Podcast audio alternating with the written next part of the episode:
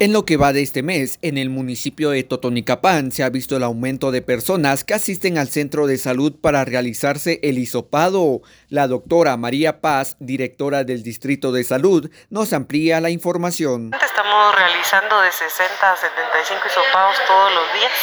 Eh, no hemos bajado de 15 positivos diarios, ya tenemos en monitoreo a un aproximado de 280 a 300 pacientes solo en las cuatro zonas. Tenemos pacientes en monitoreo también en las comunidades. Los casos sí siguen aumentando. Le hacemos llamado a la población para seguirse cuidando, seguir utilizando adecuadamente sus medidas de, de prevención, ¿verdad? Para evitar contagios y sobre todo vacunarse, acercarse a los centros de vacunación para evitar contagios y complicaciones.